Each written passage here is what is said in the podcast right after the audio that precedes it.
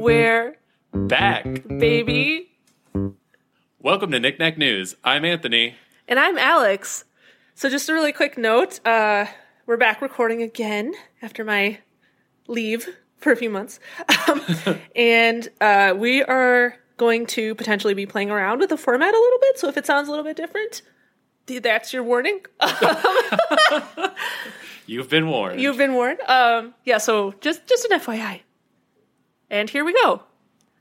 All right, my story this week is a food news.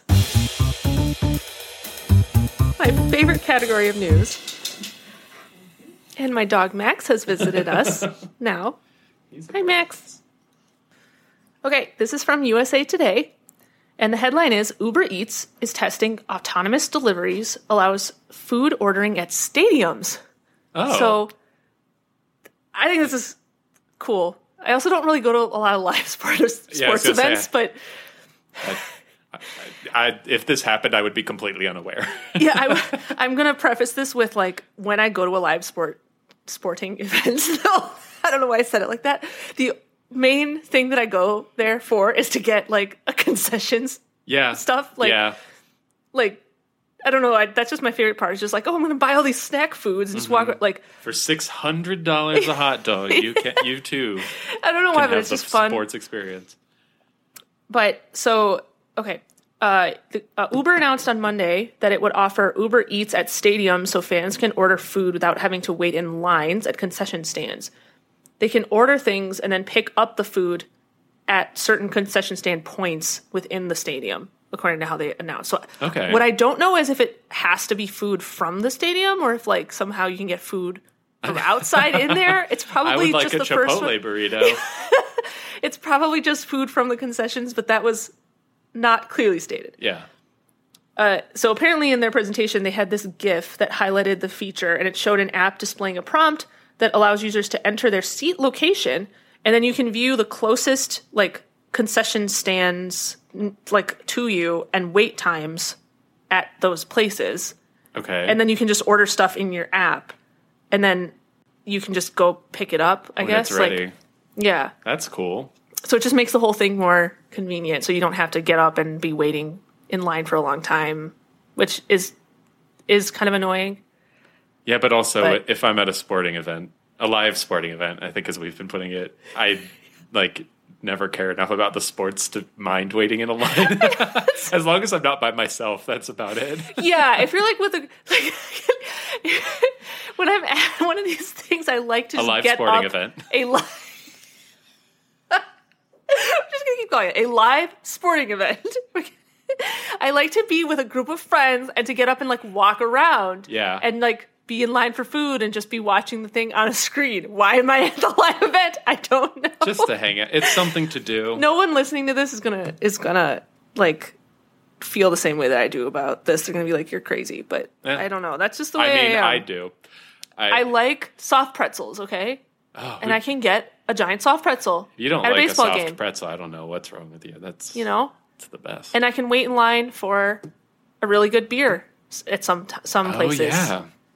I haven't gotten to a lot of live sporting events since I've been of drinking age, so Oh yeah. that's a that's something I haven't gotten to gotten to partake Well, in very often. If you go to a baseball game in the summertime, there's so many options for food. you just that's what I went to. I just walk around like, oh, what is this stand selling? Okay. it's like, oh, we just hit some hit a we just hit a, A- a, a home run. We just hit a we just hit a ball with a stick. I do know the rules of baseball. yeah. We just hit a home run. Oh my gosh, that's awesome! Because you can see it from where you're waiting As in you're shoving a soft pretzel into your gob. Yeah. like, ah. That's my preferred That's- experience. yeah. So This is going to sound really bougie, but most of the times that I've been to live sporting events has been in a box just because like I don't ever go and if somebody gets a box that I know like yeah, one of my uh, one of my aunts used to like get them as like work perks a lot like Oh, that's cool. hockey game like loges I guess they were called and like those were always really cool because Mm-hmm. Yeah, it was mostly fun. about eating yeah. Again, it's mostly it about catered eating. and it was catered so it was even better it was just yeah It's just all about the food for both of us, I think. Um, so anyway, so they're rolling this out at about six different stadiums around. Um, oh no, one of these is in France. That's not a real place. I was like around the U.S. Oh, Oh, okay, and yeah. France also uh, at Roazhon Park. Anyway, yeah, so rolling this out. It's a kind of like a pilot program. They're going to see how it works, and then it's probably going to be available like everywhere soon. So I thought that was cool. And then other things they unveiled at this live stream event include um, Uber Travel, which is like I think just an expansion of just different. Just you can just book everything through Uber when you're traveling, so not just like car rides, but Oh. other things, and you can book, you can reserve it ahead of time, which you can already do. Which I was like, what's new about that? I don't know, but I- I think they're like rebranding themselves as like do everything Like a travel company almost. yeah, like book everything for travel through us and not just like a car ride. Okay. So, okay, that's fine. Um, and then Uber Eats delivered by robots, which I think we've talked about before, but they're, or maybe that was a different company or something, but they're, We've definitely Doing, talked about um, something like that. yeah, like pilot programs in LA. Uh, one of them will have sidewalk robots capable of deliveries of short distances that can like deliver food to your door Okay. from a restaurant or whatever. And then the second pilot program is actually using self-driving vehicles to do Okay. Uber Eats deliveries, which I feel kind of weirdly about that one because I'm just like, wait, it's just a self-driving vehicle and it just has food in the back seat. Like, what do you do? Like, go out of your house and like Go and go into the back the back seat of a car that has no driver? That just seems weird to me. It does seem very I mean, strange. But I mean, I it's, it's contextless. it's the future. I don't, Uh, have, to, I don't have to yeah, interact with a person, and I love that about it. That's true. That's true. Um, and then um, this next one is is that they're supporting electric vehicle use. Like they are um, offering incentives for all their drivers to use electric vehicles, and they're gonna update in their app where you can actually like you can select to get an electric vehicle for your ride Okay. um, if you want that. So they're rolling that out in some cities also. So okay. there's like Uber company updates, but yeah, the main thing was this like stadium system thing, which I don't know. I thought it was cool. Yeah, that is cool. My story this week is technology news.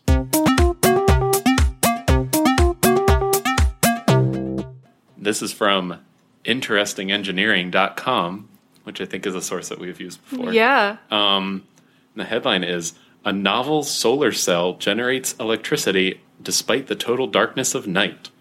So they've created a solar cell that also generates power at night when there's no sun. I am very intrigued by how that can possibly work. Well, I'm going to tell you. Okay. Uh, a team of engineers successfully generated electricity from a technology commonly found in night vision goggles. Uh, they're calling it nighttime solar power. okay. Uh, according to a recent study published in the journal ACS Photonics, which I think might be a new journal for us. Uh, I- yeah. I, I don't Add recognize that that to the one. list. Uh, scientists at the University of New South Wales uh, demonstrated viable power generation using, quote, the inverse of a conventional solar cell, which could eventually produce up to one tenth the power of a solar panel even after the sun has set.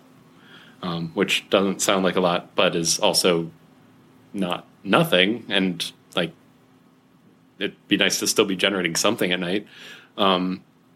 So sunlight is converted into electrical electrical energy either by photovoltaic panels or by concentrating solar radiation. Uh, the energy in this source can be used to generate electricity, obviously. Um, some materials can run in reverse, though, producing power as they radiate heat back out into the night air. Um, So, whenever an atom in a material gets heated up, it produces ripples of electromagnetic radiation in the form of infrared light, right light infrared light yes uh, as the earth cools by radiating energy into space at night the researchers were able to generate electricity from that. So basically so it's not like absorbing light like a solar pan like it's, a little misleading i guess that it's not absorbing like the nighttime light to create power. It is Okay. creating power from the heat radiating off of the earth in the evening or like radiating radiating off a surface in the evening. Um, and that that's what they're using right. to create power um, so the device created by the researchers is called a thermoradiative uh, diode, thermoradiative diode, yes. Uh, and it's now been proven to produce electricity uh, using this process, uh, accepting heat radiated upward from the Earth and converting it into electrical potential by using the temperature differential. A lot of big words there. Uh, um, Phoebe Pearce, a physicist from the University of New South Wales, said in a press release Photo- photovoltaics, the direct conversion of sunlight into electricity, is an artificial process that humans have developed in order to convert solar energy into power. Uh, in that sense, the thermoradiative process is similar uh, in that they're diverting energy flowing from the infrared or flowing in the infrared from a warm Earth into the cold universe. I don't know why they felt the need to say cold universe. That sound that makes it sound very dark, sad. The cold, The warm Earth just radiates its warmth into the cold, unfeeling depths of space, or something like that. Uh, so during a test, uh, one of these tested devices warmed up to 70 degrees Fahrenheit and generated 2.26 milliwatts per square meter, um, which they admit is a very small amount of energy, about 100,000 times less than a solar panel. uh, which is why it's too early to think of it as a competitive source of renewable power on its own. Um, and however, they think they can improve it, which is how they got to like the tenth I mentioned earlier Sure. Um, and pair it with existing photovoltaic technology so that they could harness the small amount of energy provided by solar cells that are cooling down after a day's work. So if they could like introduce this technology into a solar cell, like it would basically be powered by the sun during the day and then powered by this process at night. Um, so you're like creating still a little bit of energy in the evening. yeah, that makes a lot of sense. And it wouldn't so like it wouldn't take up any extra space. It would be able to use all like the um, like connections and stuff of the solar panels that Yeah. already exist. So seems like a pretty cool investment. Um, so they mentioned that the technology could even help generate power from anything that emits heat, um, suggesting that they could like harvest heat from industrial waste that's like giving off heat, um, or even Oh. making bionic devices that run off of the body's heat, like an artificial heart or something that like is powered just by the process of like something else emitting heat. I don't know if it would be enough power to do that, but I don't know how much you Wow. need to. Now like, I have all these heart. ideas about like Yeah, like power suits that are just powered by your body's. by you moving. Heat. Yeah, seems pretty. Seems like a pretty cool technology, cool. especially if they can get it to be a little more powerful. Yeah. Um, but yeah, Wow, what a cool night, idea. nighttime solar, which is not something that I would have ever thought of because No, I of wouldn't have everything either. about it.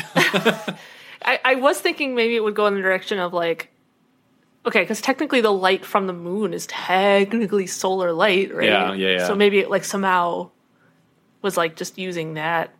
I don't yeah, know, I but don't. I, don't know, if that would be enough for them to like actually power it. I I But don't know so enough about this low stuff. amount that's just like how I don't know, but I don't know enough about this. Either, Whereas this is almost cool. just like a secondary process that's going to happen anyway. So if they can harness the power from Yeah. it, like why Yeah. not? Why not Well, get a little of, I mean, boost? yeah, like geothermal heating is like a thing already, but then you have to like dig way down to like get to that source, right? So this would be actually like surface heat and stuff. So. Mm-hmm. right. Yeah, but I think that is also powered by like temperature differentials. So I think it's the same idea. Yeah. or a similar idea. I think. I don't know. I don't know the details. I just know it's a thing, and Mm. it's probably similar. That's all I know. Which is like nothing. we're not. We're not geothermal scientists. All right, it's time for breaking news. This is the part of the show where Anthony and I look up stories that just happened today, or just posted today, or very recently, and we read them to you on the fly. Live sporting event. Ready, set, go! Go!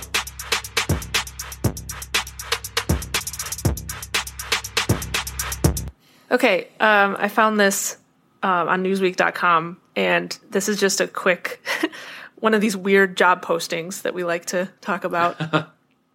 um, there is a job available that this research company will pay you two hundred dollars to read a novel per novel. Okay. um, it's a website called Words Rated, I guess is who's posting this, but they okay, the thing is that though that they want you to like document all these things about the book. Okay. So, like for example, like the number of characters by gender, um, what animals are in the book, like all these different things. But then it gets kind of like really specific, like where it's like this isn't worth my time anymore. Like it, the number of sentences given to male versus female characters in the book, like stuff like that.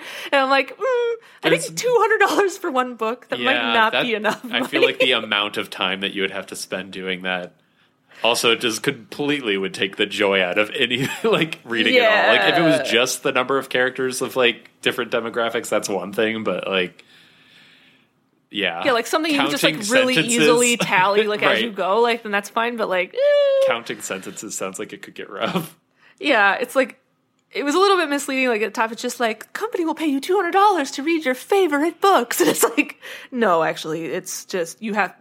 They're trying to they're trying to do all these like really detailed data statistics about books so they can do research on it, Yeah. which I get, but It sounds fascinating, but also I'm not doing that.